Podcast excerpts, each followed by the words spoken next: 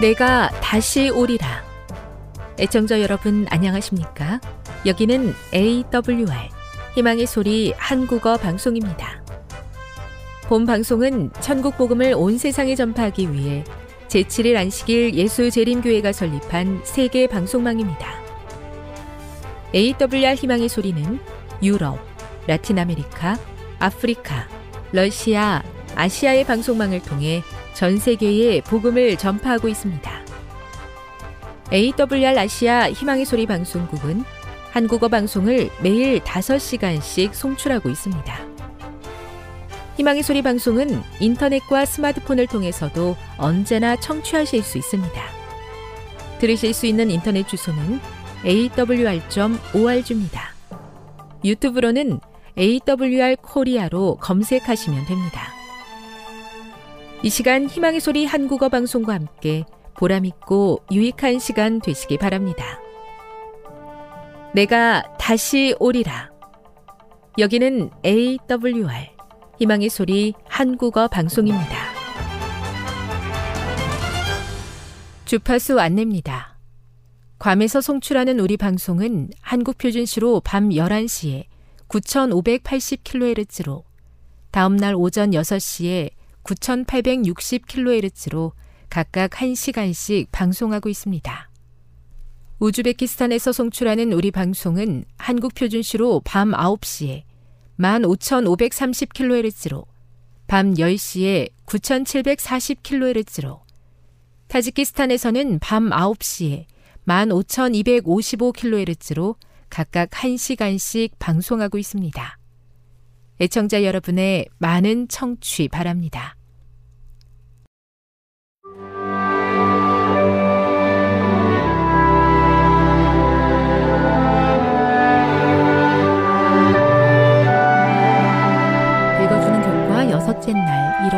27일 금요일 더 깊은 연구를 위해 하늘의 기념책에는 하나님의 백성들의 재정적 신실함도 기록되어 있다.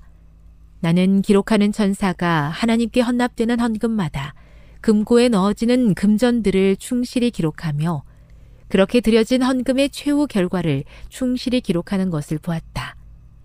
하나님의 눈은 주의 사업에 바치는 모든 동전을 보시고 바치는 자가 즐겨 바치는지 마지못해 바치는지도 아신다. 바치는 동기도 기록된다. 주께서 요구하시는 대로 주님의 것을 하나님께 돌려드리는 자기 희생적이요 헌신적인 사람들은 그들의 행위에 따라서 보상을 받을 것이다. 이렇게 드려진 재물이 오용되어 헌납자가 목적한 바 하나님의 영광과 영혼의 구원을 성취하지 못했을지라도 하나님의 영광만 단순하게 바라보고 신실한 마음으로 희생한 자들은 저들의 보상을 잃지 않을 것이다. 귀의 증언 2권 518 하나님께서는 하나님의 백성들이 기도하며 그분의 일의 발전을 위해 계획하기를 기대하신다. 그러나 우리는 고넬료처럼 기도와 구제를 함께 해야 한다. 행함이 없는 믿음은 죽은 것이며 살아있는 믿음이 없이는 하나님을 기쁘시게 할 수도 없다. 기도하는 동시에 우리의 기도가 이루어질 수 있도록 우리가 드릴 수 있는 모든 것을 드려야 한다. 만일 우리가 우리의 믿음을 실천한다면 하나님께서 기억하실 것이다. 그분께서는 사랑과 자기 부정의 마음으로 행한 모든 것을 기억하신다. 우리가 행함으로 믿음을 나타낸 곳에 길을 열어 주실 것이다. 핵심적인 토의를 위해 1. 기도와 하나님께 드리는 일은 어떤 조화를 이루는가? 기도하는 것이 무엇을 언제 어디로 얼마만큼 보내야 하는지 결정하는 일에 어떤 도움을 줄 수 있겠는가? 2. 어느 저명한 잡지에서 월스트리트에서 근무하며 많은 돈을 벌지만 여전히 비참하고 공허하며 근심과 걱정 가득한 삶을 사는 젊은 전문직 종사자들에 대한 기사를 실었다. 그중 어느 자산관리사가 이야기했다. 내 포트폴리오에서 추가로 1%의 이익을 얻는다 한들 내가 죽은 후에 무슨 상관이 있겠습니까? 이 사람의 이야기와 주는 것이 심지어 희생의 예물까지 우리를 재물의 유혹으로부터 자유케 하도록 돕는다는 점에서 영적으로 매우 유익하다는 것을 비교해 보라. 우리는 여기에서 어떤 교훈을 배울 수 있는가? 3. 위에 기록된 엘렌지 화이트의 첫 번째 인용구에서 드려진 재물이 오용될 수도 있음을 기록하고 있는 부분에 주목해 보라. 드리는 자로서 이 사실을 기억하는 것이 중요한 이유는 무엇인가? 지금까지 읽어주는 교과였습니다. 본 방송은 AWR 희망의 소리 방송국에서 제작되었습니다.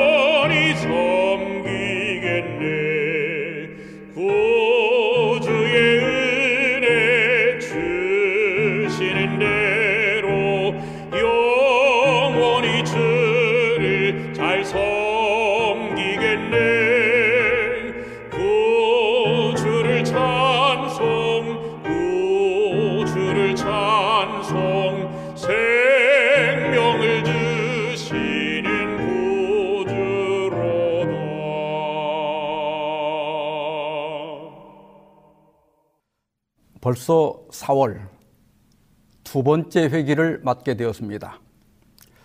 이번 회기 동안에는 내 자신을 확증하라 이런 주제로 세 번에 걸쳐서 말씀을 드리고자 합니다.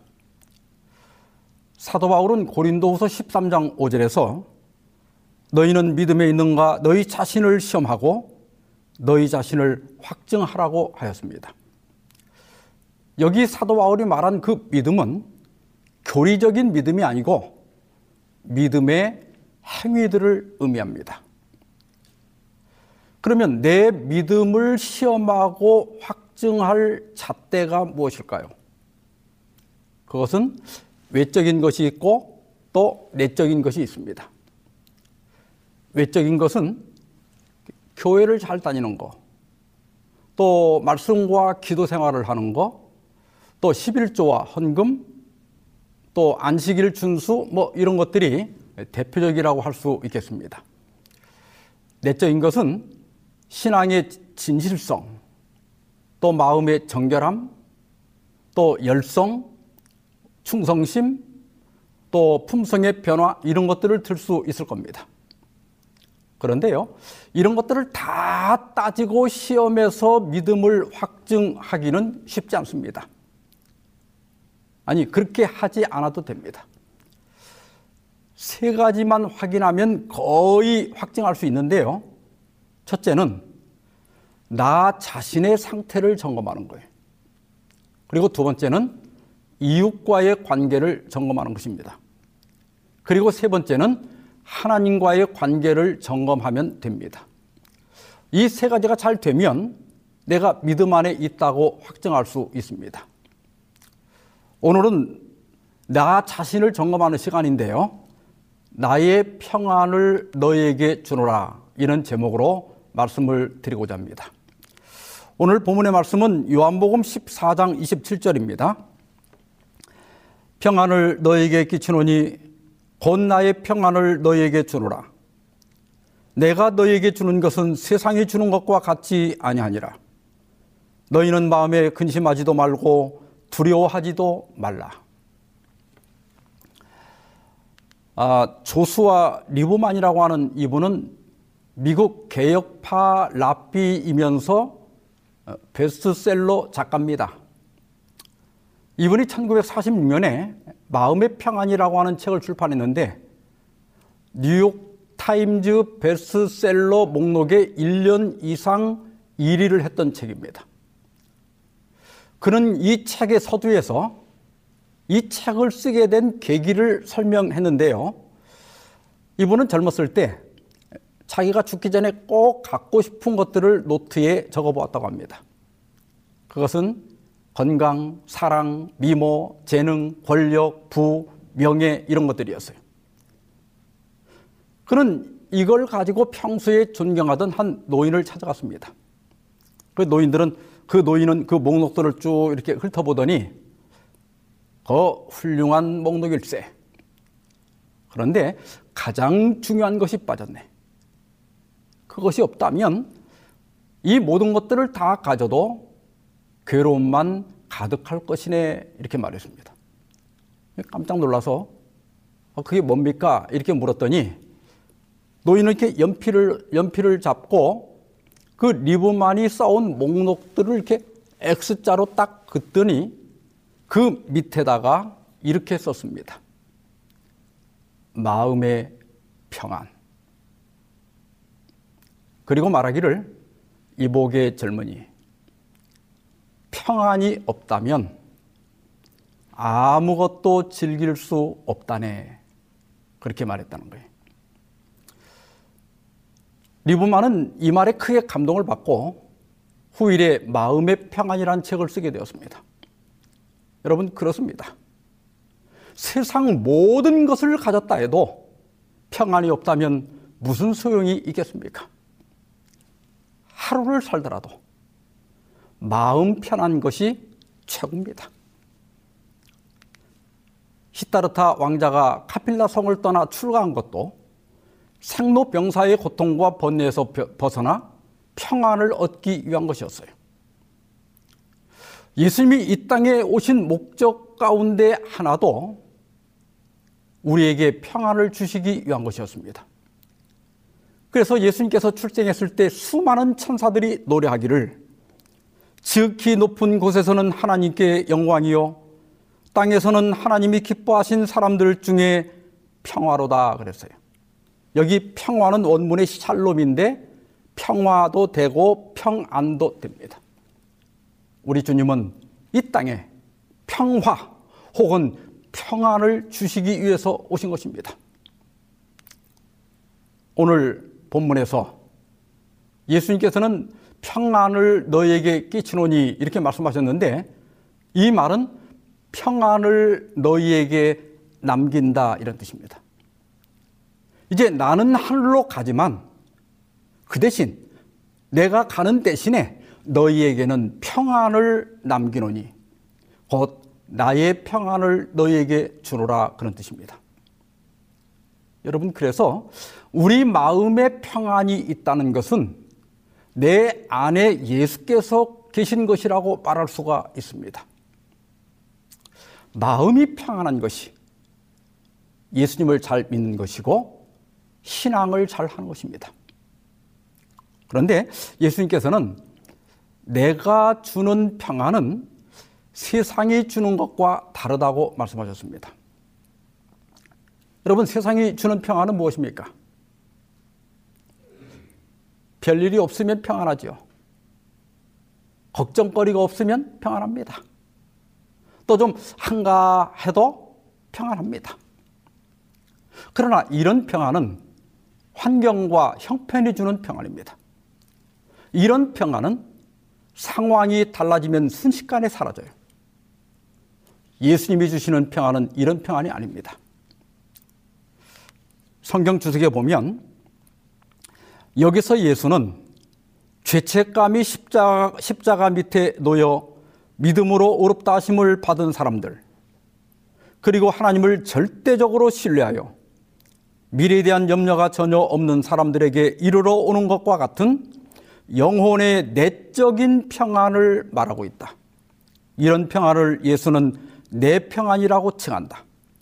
세상은 온갖 자랑스러운 과학들로도 이런 평안을 줄 수 없다 그랬습니다.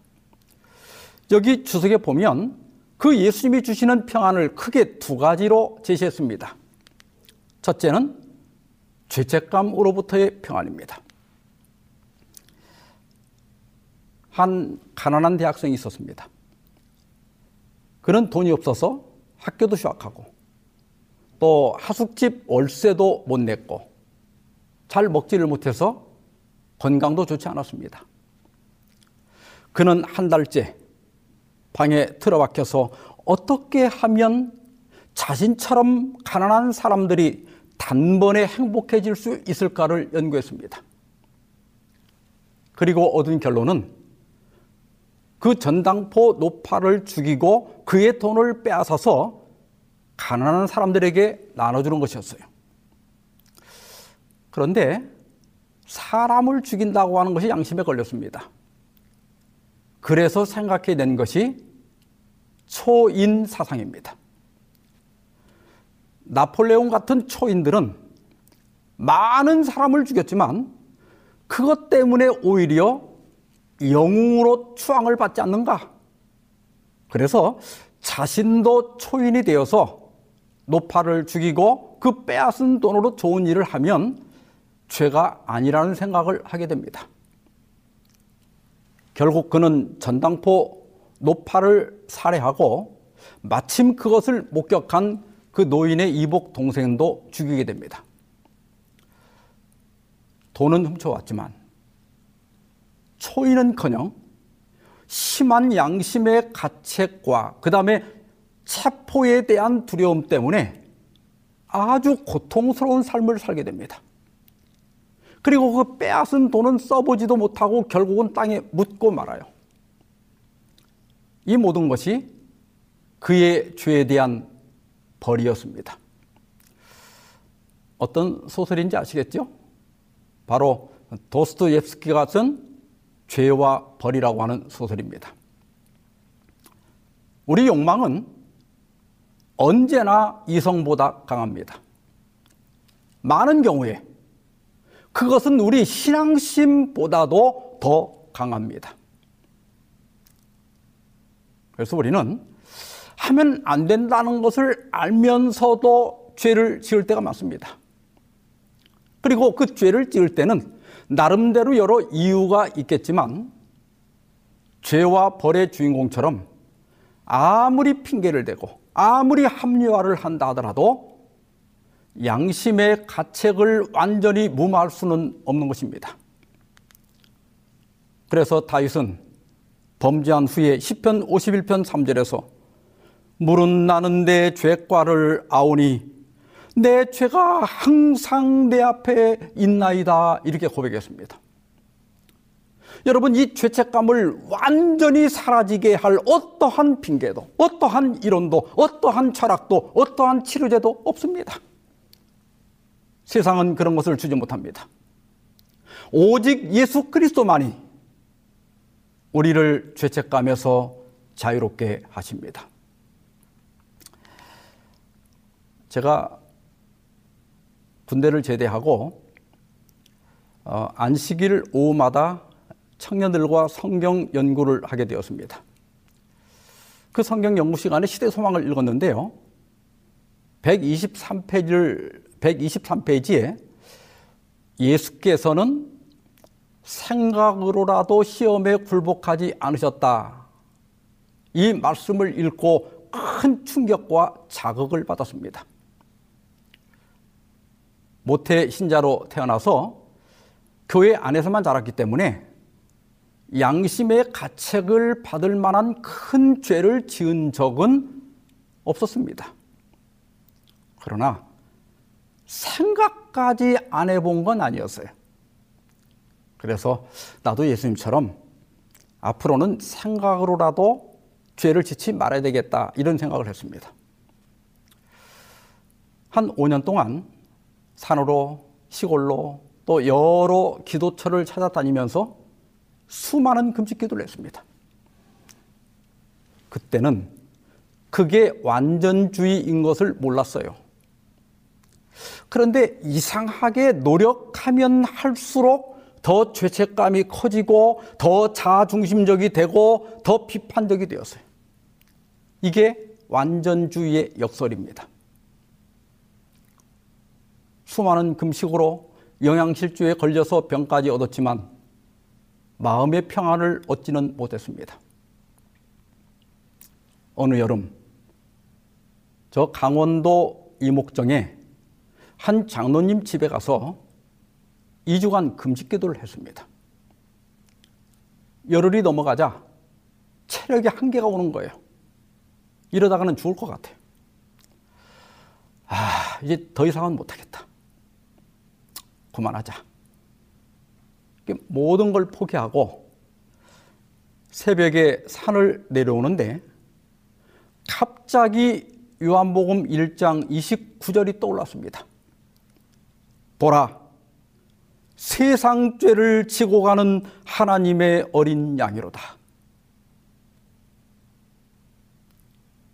저는 모태신자로 태어나서 그때까지 빠짐없이 교회를 다녔지만 세상 죄를 지고 가는 어린 양을 바라본 것은 그날이 처음이었습니다. 예수님을 바라보니 그분이 이미 2000년 전에 내 죄를 지고 십자가의 죽으심으로 내 죄를 다 해결해 놓으셨다는 사실을 깨닫게 되었습니다. 그날 새벽 저는 구원을 받았습니다. 그 후로 저는 한 번도 저의 구원을 의심해 본 적이 없습니다. 물론 지금도 나를 바라보면 의문이 듭니다. 그러나 그때마다 눈을 들어 십자가를 바라보면 내가 다 해결했다. 이런 음성이 들립니다. 그 말씀을 믿음으로 받아들이면 금방 바다 같은 평안이 밀려옵니다. 사랑하는 성도 여러분, 하나님 앞에서 뭔가 부족함을 느낍니까? 십자가를 바라보시기 바랍니다. 부지 중에 혹은 참지 못해서 지은 죄에 대한 가책이 있습니까? 십자가를 바라보시기 바랍니다. 그리고 그 십자가가 주는 완전한 용서를 통하여 마음의 평화를 얻기를 주의 이름으로 축원합니다. 두 번째는 신뢰를 통한 평안입니다. 서기 29년 초가을쯤입니다. 예수님은 갈릴리 호숫가에서 배에 올라 하루 종일 가르쳤어요. 날이 저물자 피곤하신 예수님은 갈릴리 호수 동편에 있는 대가볼리 지역으로 가자고 말씀하셨습니다. 거기는 유대인들이 별로 살지 않기 때문에 거기 가면 좀 쉴 수 있을 거예요. 배가 출발하자마자 예수님은 뱃전에 누워서 잠이 드셨습니다. 얼만큼 갔을 때 갑자기 돌풍이 불더니 엄청난 파도가 배를 덮치기 시작했습니다. 네, 여러분, 바다는 제자들이 전공 아닙니까? 그 순간 그들은 예수님을 전혀 생각하지 않았어요. 열심히 배를 노를 젓고 열심히 물을 퍼냈습니다. 그런데 이번 상황은 아주 달랐습니다. 그들의 기술과 경험이 아무런 소용이 없었어요. 배물이 차고 침몰 직전까지 갔을 때 갑자기 예수님이 생각이 났습니다. 마태복음 8장 25절 26절입니다. 그 제자들이 나와 깨우며 이르되 주여 구원하소서 우리가 죽, 죽겠나이다. 예수께서 이르시되 어찌하여 무서워하느냐 믿음이 작은 자들아 하시고 곧 일어나사 바람과 바다를 꾸짖으시니 아주 잔잔하게 되거늘 여러분 이 순간 제자들이 왜 무서워했어요? 믿음이 작았기 때문입니다. 여러분 생각해 보십시오. 우리를 구원하러 오신 예수님께서 구속 사업을 다 마치지 못하시고 불의의 사고로 익사하실 리가 있겠습니까? 지자들은 믿음이 작았습니다. 시대소망 336페이지 보면 우리는 얼마나 흔히 제자들이 겪는 경험을 겪는가. 시험의 태풍이 점점 거세어지고 번개불이 무섭게 번쩍거리며 파도가 우리를 덮칠 때 우리는 우리를 도와줄 수 있는 예수가 계심을 잊어버리고 홀로 폭풍과 싸운다. 우리의 희망이 사라지고 멸망 직전에 빠질 때까지 우리는 자신의 힘을 의뢰한다. 그때야 우리는 예수를 기억한다. 그러나 만일 우리를 구하도록 예수께 요청한다면 우리의 부르짖음은 헛되지 아니할 것이다. 벌써 3년째 코로나19로 많은 어려움을 겪고 있습니다. 도대체 이 코로나19가 언제 끝날지, 또 저기 저 우크라이 그 전쟁, 우크라이나 전쟁이 어떻게 될지, 혹시 중국이 또 대만을 침략하지는 않을지, 저 북한이 지금 계속 도발을 하고 있는데 저 데드라인을 자꾸 넘는 것 같아요. 그러면 미국이, 미국이 또 어떻게 하지는 않을지. 정말 한치 앞을 내다볼 수 없는 상황입니다. 그러나 사랑하는 성도 여러분, 우리 지구는 결코 방치되어 있지 않습니다. 이 지구라는 배, 이 세상 역사라는 배, 우리 주님이 키를 잡고 계십니다. 세상이 무질서해 보이고 제멋대로 돌아가는 것처럼 보여도 여러분이요, 우리 주님이 이 세상을 주관하고 역사를 주관하고 정부를 주관하고 있다는 사실을 기억하시기 바랍니다. 주님을 잊어버리니까 두려워지는 거예요. 그러나 우리 주님께서 내 인생의 배에 함께 계신다는 것을 생각하면 크게 염려할 필요가 없습니다. 시편 55편 22절에 내 짐을 여호와께 맡기라 그가 너를 붙드시고 의인의 요동함을 영원히 허락하지 아니하리로다 그랬습니다. 오라토리오 3대 걸작 하면 핸델의 메시아, 하이든의 천지창조, 멘델스존의 엘리야를 꼽습니다. 멘델스존의 엘리야는 열왕기서에 나오는 선지자 엘리야의 이야기를 소재로 하고 있는데요. 1, 2부 합쳐서 총 43곡으로 이루어져 있습니다. 연주 시간만 한 3시간 정도 되는 대작입니다. 아, 그 일부 14번은 독창곡인데요. 엘리야가 바알 선자들과 갈멜산에서 대결하면서 자신의 기도에 응답해 달라고 호소합니다. 그리고 15번 곡은 사중창인데요. 조금 전에 읽었던 10편 55편 22절을 소재로 한 노래입니다. 잠깐 들어볼까요?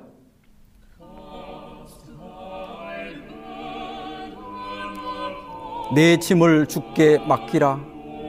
주 널 붙드시리라. 주는 어려움 당한 의인을 항상 지키리라. 주님의 자비는 저 하늘에 이르니 그 어느 누구도 해치지 못하리. 마치 하늘에서 내려온 천사들의 노래처럼 부드럽고 아름다운 노래가 위로와 안식을 줍니다. 여기 이 짐은 히브리어로 예하브인데 성경 전체에서 딱 한 번 사용된 단어입니다. 그래서 명확한 의미는 모르지만은 스트롱 사전에서는 주어진 것, 운명, 목 이런 뜻이라고 번역했고 외경인 집회서에서는 잠을 못 이루는 것과 관련해서 사용을 했습니다. 탈무드에서 짐이라고 해석을 했고요. 70인역에서는 걱정, 근심, 고민 등을 의미하는 메림나로 번역을 했습니다.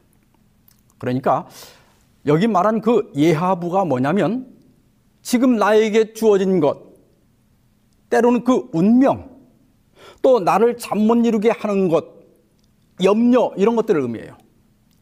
이런 것들을 어떻게 하라고요? 죽게 맡기라.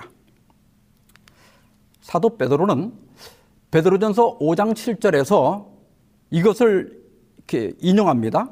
너희 염려를 다 죽게 맡기라. 이는 그가 너희를 돌보심이라. 아, 여기 너희 염려를 다 이 헬라어 원문을 보면 이 부분이 강조돼 있어요. 너희 염려는 다 그다음에 뭐라고요? 죽게 맡기라. 여러분, 맡기는 게 뭘까요? 헬라어 에피립토는 본래 의미는 던져버리다. 영어로 캐스트입니다. 던져버리라.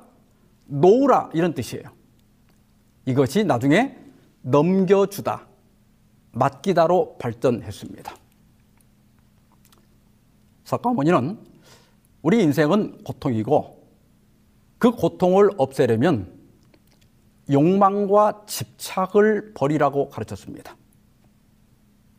그런데 우리 인간은 그 버린 욕망을 다시 주워오는 버릇이 있습니다. 그래서 욕망은 버려도 다시 일어납니다. 기독교는 인생의 모든 짐과 염려를 죽게 맡기는 종교입니다. 내 운명과 내 짐과 나를 잠 못 들게 하는 그 염려를 가져가실 분이 계신다는 거예요. 그가 너희를 돌보심이라. 문자대로 번역하면 그분에게는 너에 관한 것이 염려이기 때문이다. 그런 뜻입니다. 여러분, 우리 자녀가 아플 때 어떻습니까? 내가 대신 아파주고 싶잖아요? 마찬가지로 우리 주님은 우리보다 더 우리를 염려하십니다. 그래서 그 염려를 내게 맡기라고 말씀하십니다. 여러분, 기도하십시오. 주님, 저에게 이러이런 문제가 있는데 저는 해결하지 못하겠으니 주님이 알아서 처리해 주십시오. 주님이 해주시는 대로 저는 받아들일게요. 이게 맡기는 거예요. 주님이 주시는 것이 제일 좋은 겁니다. 그래서 기도하고 맡긴 다음에는 어떤 결과가 있든 우리 주님이 주시는 것이 제일 좋은 것이라고 믿고 받아들이면 진정한 평안을 얻을 수가 있습니다. 이사야 26장 3절에 보면 주께서 심지가 견고한 자를 평강하고 평강하도록 지키시리니 이는 그가 주를 신뢰함이니이다. 평안을 누리려면 심지가 견고해야 합니다. 신앙을 너무 촐랑대면 안 돼요. 좀 묵직함이 있어야 됩니다. 좀 어려운 일이 있더라도 뭔가 뜻이 있겠지. 감당할 시험만 주시고 반드시 피할 길을 주신다고 했으니 뭐 먼 수가 나겠지. 이렇게 생각하는 사람은 외적으로는 힘들 수 있어도 내적으로는 항상 평안할 수 있습니다. 평강하고 평강하도록 이 말이 원문에는 샬롬 샬롬이에요. 평강 속에 평강 이런 뜻입니다. 그런 평강을 어떻게 얻어요? 이는 주를 신뢰함이니다. 사랑하는 여러분, 우리 주님이 살아계심을 믿으시기 바랍니다. 내 인생의 배에 주님이 타고 계신다는 것을 믿으시기 바랍니다. 비록 세상 살이가 힘들지만 경제적 어려움이 있지만 우리 자녀들이 걱정이 되지만 그러나 엄마 품에 안긴 아기처럼 그렇게 주님을 전적으로 믿고 전적으로 신뢰함으로써 우리 주님이 주시는 평안을 누리게 되시기를 주의 이름으로 축원합니다. 세 번째로 우리 일상에서 평안을 얻는 실제적인 방법들을 살펴보고자 합니다. 여러분, 괴로움이 어디서 생깁니까? 외부 환경이나 다른 사람이 주는 괴로움도 있지만 사실은 나 자신이 스스로 만드는 경우가 더 많습니다. 저는 아파트에 처음 살아봅니다. 안전하고 따뜻하고 여러 가지로 편리해서 이래서 나이가 들면 아파트를 찾는구나 그렇게 생각이 그런 생각이 듭니다. 그런데 한 2년 정도 지나니까 그 위층에 살던 분이 이사를 가고 새로운 사람이 이사를 왔는데요. 제가 이렇게 그 이사할 때 보니까 아주 탄탄하게 생긴 두 아들이 있는 젊은 부부가 이사를 왔어요. 그런데 이 코로나 때문에 애들이 학교를 안 가잖아요. 이 녀석들이 아침부터 저녁까지 뛰는데 도무지 감당이 안 되는 겁니다. 어느 날 저녁에 한 시간이 넘도록 애들이 뛰는 소리가 들려요. 그래서 집사람한테 여보, 저 당신이 좀 올라가서 좀 이야기 좀 하라고 그랬어요. 그랬더니 저희 집사람이 나는 잘 모르겠구만. 그 당신이 이야기를 하니까 들리네요. 그래요. 그때는 딸이 아직 그 결혼하기 전이라 같이 살았는데 제가 딸한테 너는 어떠냐 이렇게 물었더니 나도 들리긴 하는데 괜찮은데 아빠 아파트 살면 어쩔 수 없는 거야 그래요. 2대 1로 제가 졌습니다.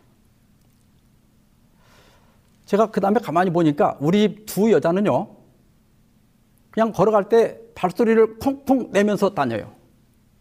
그때마다 제가 그 뒤꿈치 들으라고 이렇게 지적을 해주는데 가만 보니까 우리 두 여자는요, 자기도 발자국 소리를 내고 윗집 발자국 소리도 신경을 안 쓰고 삽니다.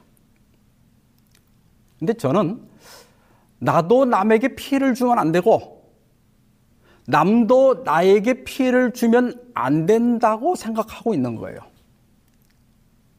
그래서 우리 집 두 여자는 위층 발소리가 별로 문제가 안 되는데 저에게는 문제가 되는 거예요. 그때 제가 깨달은 게 있습니다. 위, 위층에 뛰는 애가 문제가 아니라 그걸 견디지 못하는 내가 문제였구나. 많은 경우에 다른 사람이 문제가 아니라 그 꼴을 못 봐주는 내가 문제인 경우가 많습니다. 그래서요, 다른 사람이나 세상을 변화시켜야 내가 평안하게 살 수 있는 게 아니고, 나를 변화시켜야 평안을 얻을 수 있습니다. 그게 훨씬 쉽고 빠릅니다. 그래서 나를 변화시키는 몇 가지 방법들을 좀 소개해 보고자 합니다. 첫 번째로 어쩔 수 없는 상황에 저항하지 말라. 담에색 도상에서 예수님은 사울에게 가시채를 뒷발질하기가 내게 고생이니라 이렇게 말씀하셨어요. 이것은 그 당시 유대인들이 일상생활에서 자주 사용하던 헬라 속담입니다. 가시채라고 하는 것은 이렇게 끝이 뾰족한 막대기예요. 그래서 쟁기질을 하면서 소가 느리게 가거나 똑바로 안 가면 이 가시채로 엉덩이를 이렇게 찔러서 소가 제대로 가게 했습니다. 소가 그게 아프고 승질난다고 뒷발질 해봐야 아무 소용도 없고 자기만 고생하는 거예요.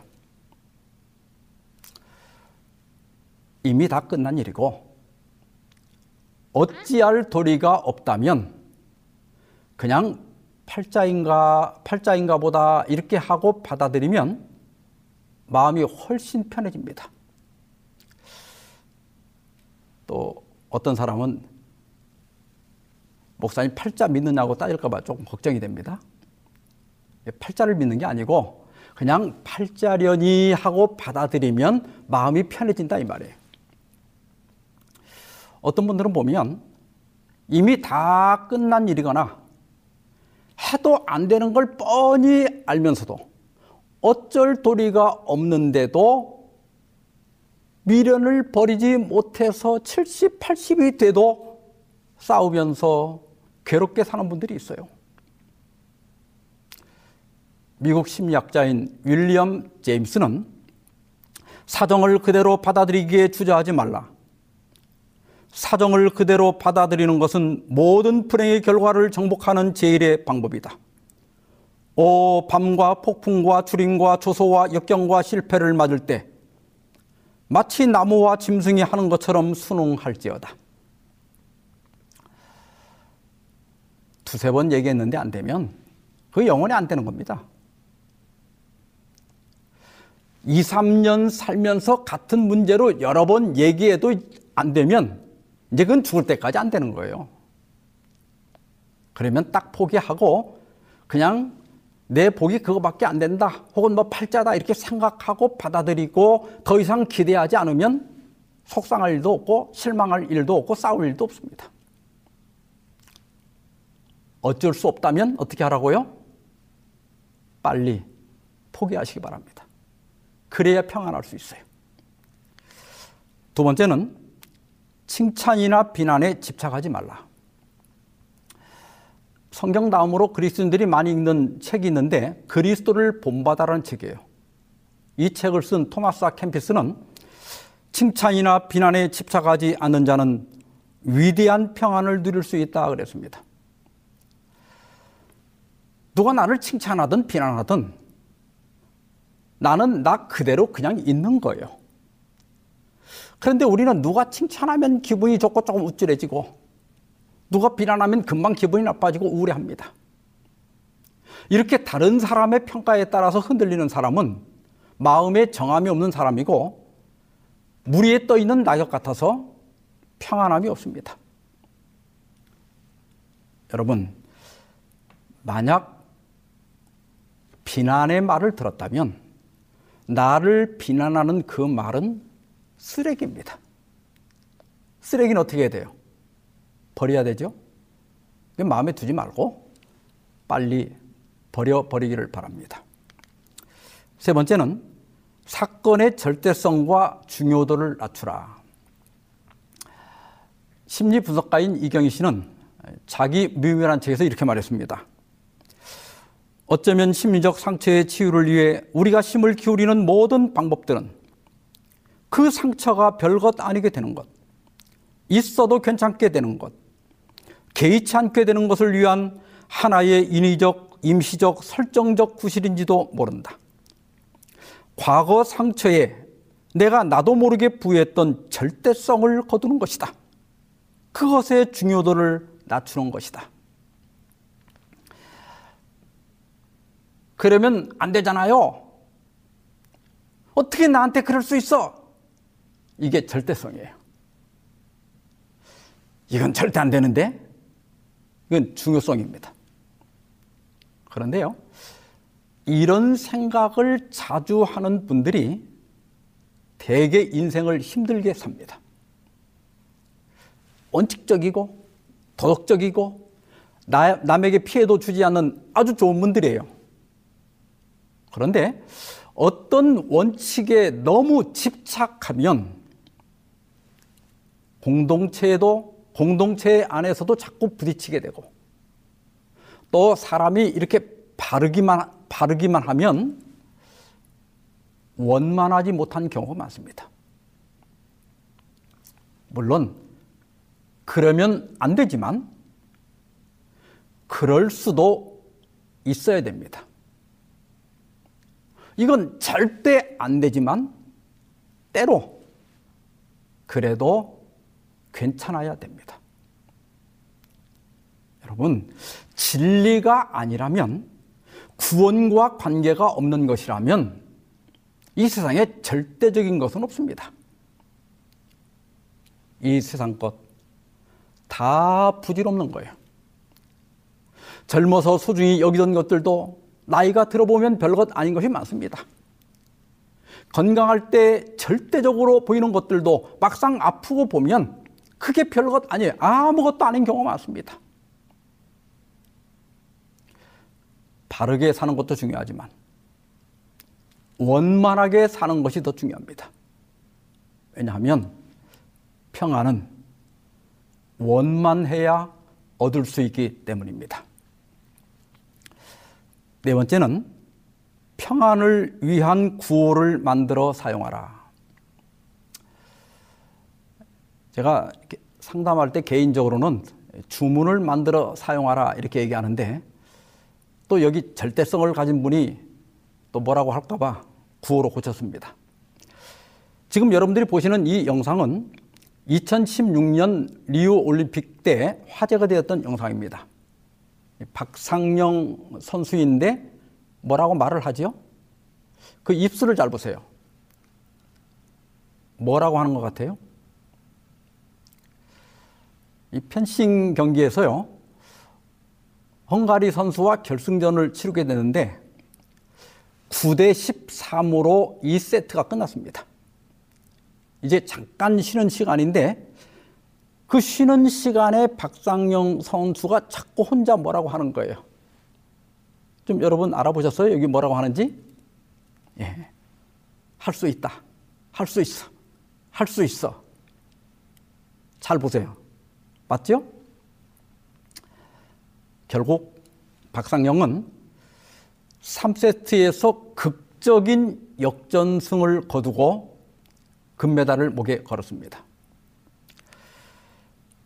우리가 살면서 마음을 불편하게 하는 거, 이게 굉장히 많을 것 같아도 이렇게 통상적인 것들은 한 10개 안팎밖에 안 돼요. 제 자신을 봐도 그렇고 제가 상담하면서 많은 분들하고 얘기해 보면 한 속썩이는 게 한 10가지 정도밖에 안 돼요. 우리가 상황을 바꾸든가 또 다른 사람을 바꾸는 것은 거의 불가능합니다. 그래서 내가 바뀌는 게 제일 쉬워요. 그래서 자기 평안을 깨는 어떤 각각의 상황에 따라서 나를 진정시킬 수 있는 주문을 만들어 놓고 그런 상황이 생길 때마다 반복해서 자꾸 암송을 하면 굉장히 빨리 마음이 평안해집니다. 예를 들어서 배우자의 행동이 마음에 안 들 때 얘기를 조금 더 하고 싶은데 더 하면 이게 싸우게 생겼거든요. 그러면 이렇게 한숨을 좀 쉬면서 아, 심호흡을 하면서 아이고 내 팔자지 뭐 속으로 그렇게 하고 그냥 받아들이라는 거예요. 그러면 안 싸우고 지나갈 수 있어요. 또 어떤 때는 내가 이렇게 하기 싫을 때가 있죠. 예, 그런 때는 하지 말고 욕 먹지 뭐. 하기는 싫고 욕도 안 먹으려고 하니까 괴로운 거예요. 이 세상에 공짜는 없습니다. 하기 싫으면 하지 말고 그 대신 욕을 얻어먹으면 돼요. 근데 욕 먹기 싫으면 싫어도 하면 됩니다. 그런데 하지도 않고 욕도 안 먹으려고 하니까 사는 게 힘든 거예요. 가사 일이 힘들 때 혼자 살면 어차피 내가 할 거잖아. 되게 부부들을 보면 집안일을 놓고 왜 나만 하냐? 너도 좀 해라. 그런 것 때문에 많이 싸워요. 근데 여러분, 만약 내가 혼자 산다면 그거 어차피 내가 다 할 수밖에 없는 일들이잖아요. 물론 서로 분담하면 좋은데 몇 번 얘기해도 안 되면 막 속 터진다고 하지 말고 혼자 이렇게 얘기하면 됩니다. 내가 만약 혼자 산다면 어차피 내가 할 거잖아. 이렇게 하면서 하면 우라통이 좀 덜 납니다. 예. 그 다음에 소외감을 느낄 때, 누가 안 알아줄 때, 혼자 산에 피는 꽃이 누가 알아줘서 피나? 저 산에 피는 꽃은요, 누가 안 알아줘도 피고, 누가 봐주면 좋고, 봐주는 사람 없으면 혼자 피고 혼자 즐기다 지는 거예요. 예, 그래서 뭐 누가 알아주지 않는다고 너무 속상해할 필요가 없습니다. 그리고 나에 대한 험담을 들을 때 개소리다. 예. 소리는 똑같은 소리인데 개가 나를 보고 짖으면 우리가 별로 이렇게 화를 안 내는데 사람이 나에게 큰 소리로 뭐라고 하면 우리가 상처를 받아요. 그때 그냥 소리다. 의미를 빼고 이건 그냥 소리다. 무슨 소리다. 예, 이렇게 하면 조금 그 험담을 들어도 마음이 진정이 됩니다. 아니면 에이 저 말은 쓰레기다. 근데 어떤 분들은 이 쓰레기 봉지를 침실로 가져가서 자다 일어나서 냄새를 맡아보고 또 자다 일어나서 냄새를 맡아보면서 화를 내고 잠을 못 자는 분들이 많아요. 험담은 뭐라고요? 쓰레기예요. 쓰레기는 빨리 버려야 됩니다. 예, 이런 것들을 이렇게 반복하면 훨씬 더 빨리 마음이 진정되고 평안할 수 있습니다. 목사이면서 숭실대 겸임 교수인 고 진화 목사는 강원도 원주에서 70년이 넘은 한옥에서, 한옥에서 살고 있다고 그래요. 이 집이 너무 오래되다 보니까 벽이나 처마, 담 이런 데가 자꾸 틈이 생기고 구멍이 생기는 거예요. 그래서 처음에는 진흙을 이겨다가 열심히 메웠어요. 근데 어느 날 가만히 보니까 그 구멍으로 온갖 생명체가 오가고 있는 거예요. 벌레도 드나들고 개구리도 드나들고 또 길고양이도 들어왔습니다. 그래서 언제부터인가는 사는데 지장이 없으면 그냥 두자 그랬대요. 그리고 이렇게 말했습니다. 나는 이제 완전함을 추구하지 않고 원만함을 추구한다. 완전함을 좇는 사람은 틈이, 틈이 생길 때마다 메워야 한다. 그런데 틈을 수용하니까 원만함이 생기더라. 이제는 틈을 그냥 두고 즐기려고 한다. 틈을 수용하니까 원만함이 생기더라. 이것이 평안의 비결입니다. 여러분, 진리가 아니라면 목숨 걸 일이 없습니다. 웬만하면 좀 틈을 갖고 둥글둥글하게 사시기 바랍니다. 복음성가 중에 평안을 너에게 주노라 세상이 줄 수 없는 세상이 알 수도 없는 평안 평안 평안 평안을 내게 주노라 우리 주님이 하늘로 가시면서 그 빈자리에 남겨두신 것이 평안입니다. 마음의 평안이 들어올 때 예수님이 우리 마음에 오시는 거예요. 모쪼록 주님이 주시는 평안이 여러분의 삶에 늘 함께 하시기를 바라면서 오늘 말씀 마치겠습니다. 기도하십시다. 하늘에 계시는 우리 아버지 하나님, 이 요란한 세상에서 그리스도를 통하여 우리에게 평안을 주셔서 감사합니다. 오늘도 믿음을 주셔서 우리 자신의 약함이나 죄됨을 바라보는 대신 세상 죄를 지고 하신 어린 양의 십자가를 바라보게 하여 주시옵소서. 믿음이 작아 염려하는 저희들에게 믿음을 주시고 우리 배 인생의 배에 함께 오르신 주님을 바라봄으로 평안을 얻게 하여 주시옵소서. 다른 사람이 잘못되고 세상이 잘못된, 잘못된 것이 아니라 내가 잘못되었다는 사실을 깨닫게 하시고 그 사실을 인정하게 하시고 나를 변화시킴으로 진정한 평안을 얻게 하여 주시옵소서. 이 모든 말씀을 우리 주 예수 그리스도의 이름으로 기도하옵나이다. 아멘.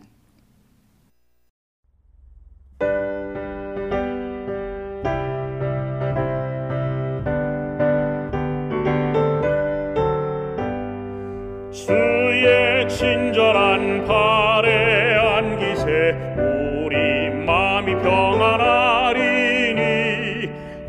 항상 기쁘고 복이 되겠네. 영원하신 발에 안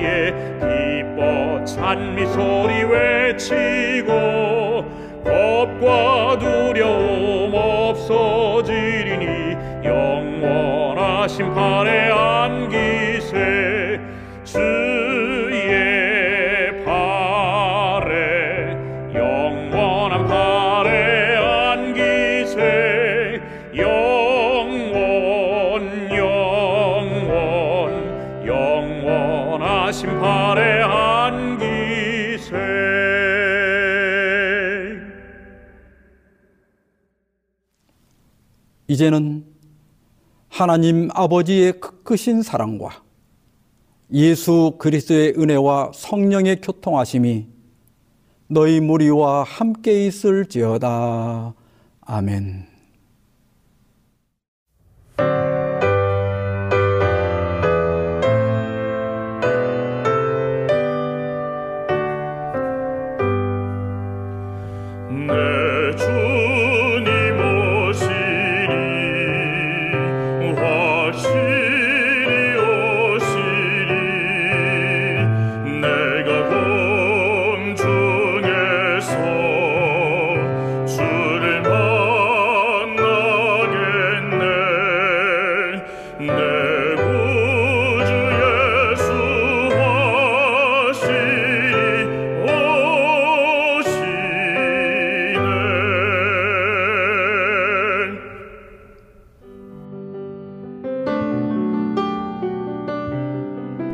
행복한 시간 되셨습니까? 지금까지 여러분께서는 AWR 희망의 소리 한국어 방송을 청취하셨습니다. 방송을 청취하시고 문의를 원하시는 분은 우편번호 02461 대한민국 서울시 동대문구 이문로 1길 11 희망의 소리 방송부 앞으로 편지나 엽서를 보내주시거나 지역번호 02-3299-5296에서 8번으로 전화 주시기 바랍니다. 지금까지 함께 해주신 애청자 여러분들께 감사드립니다. 애청자 여러분, 다음 이 시간까지 하나님 안에서 늘 평안하십시오. 감사합니다. 내가 다시 오리라. 여기는 AWR 희망의 소리 한국어 방송입니다.